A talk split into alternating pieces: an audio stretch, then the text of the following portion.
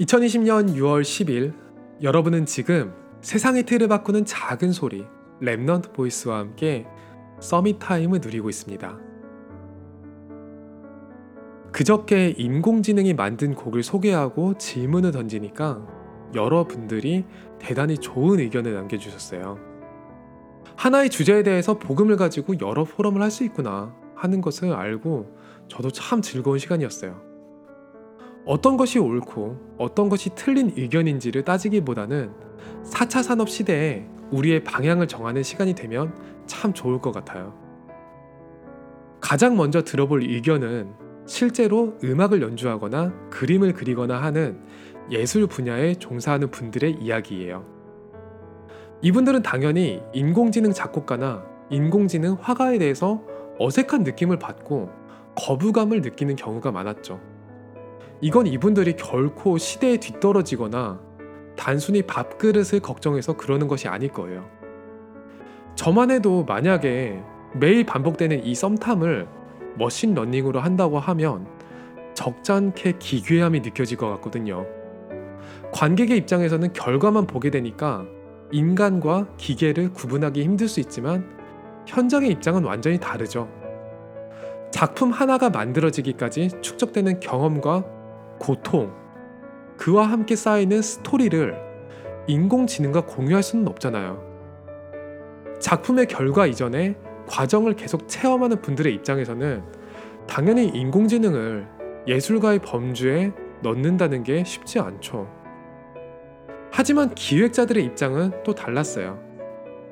컨텐츠는 어디까지나 도구에 불과하고 실제 의도가 중요하다는 거죠. 작품 하나의 모든 구성 요소가 다 복음으로 100% 가득하면 좋겠지만 거기에 매이면 막상 중요한 걸 놓친다는 거예요. 사실 정말 중요한 건 관객들이 이걸 어떻게 듣는가 하는 거잖아요. 같은 곡을 연주해도 A라는 사람의 감정과 B라는 사람의 감정은 차이가 있을 거예요.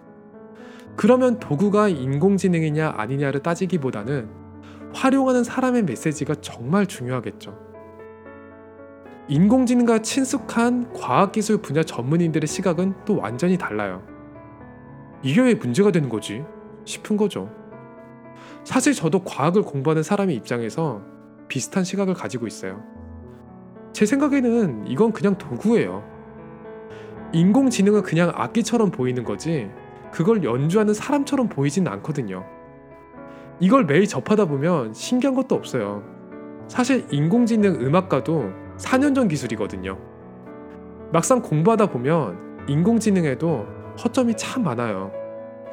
우리는 인공지능이 만들어내는 결과와 속도만을 보기 때문에 이것이 비인간적으로 느껴지고 착각을 하게끔 되죠. 그런데 실제로는 그 결과가 있기 전까지 수많은 과학자들과 프로그래머들의 땀과 이야기가 담기거든요. 무대에 올라가는 음악가들이 그 이전까지 거친 과정이 있는 것처럼 인공지능 뒤에도 제작자들의 이야기가 있죠. 이 모든 분들이 결국 공통적으로 한 이야기가 있어요. 이 시대를 맞이한 사람들의 영적 상태가 문제라는 거죠. 인공지능에는 영혼이 없잖아요. 영적인 소속이 없다는 거예요. 얘는 하나님 편도 아니고 사탄 편도 아니에요. 그냥 먼저 들고 나가는 게 임자예요. 그걸 활용하는 사람이 소속이 되는 거죠.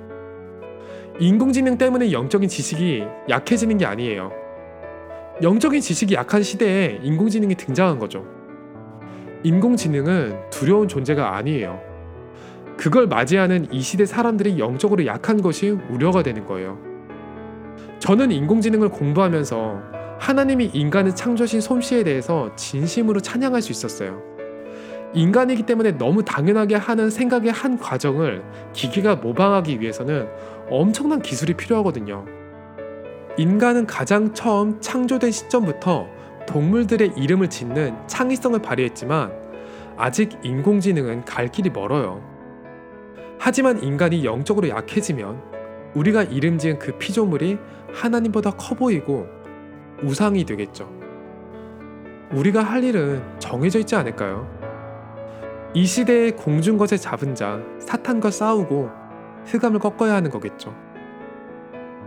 그런 아이디어도 있다고 하더라고요.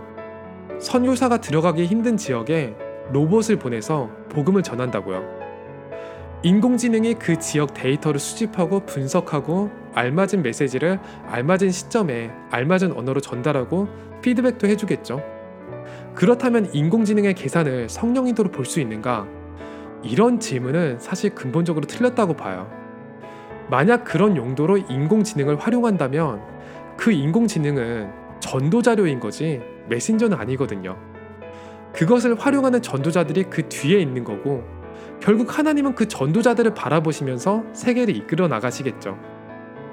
우리가 지금 듣는 인공지능 괴담의 대부분은 인공지능을 인간과 동급으로 두는 것에서부터 시작하는 거예요.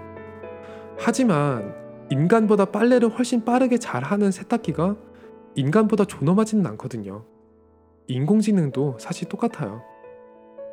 저는 5차 산업의 시작이 치유에서 일어날 것이라고 확신하거든요. 전도자의 역할은 앞으로 더 중요해지지 않을까요? 오늘이 여러분에게 최고의 서밋 타임이 되기를 소원합니다.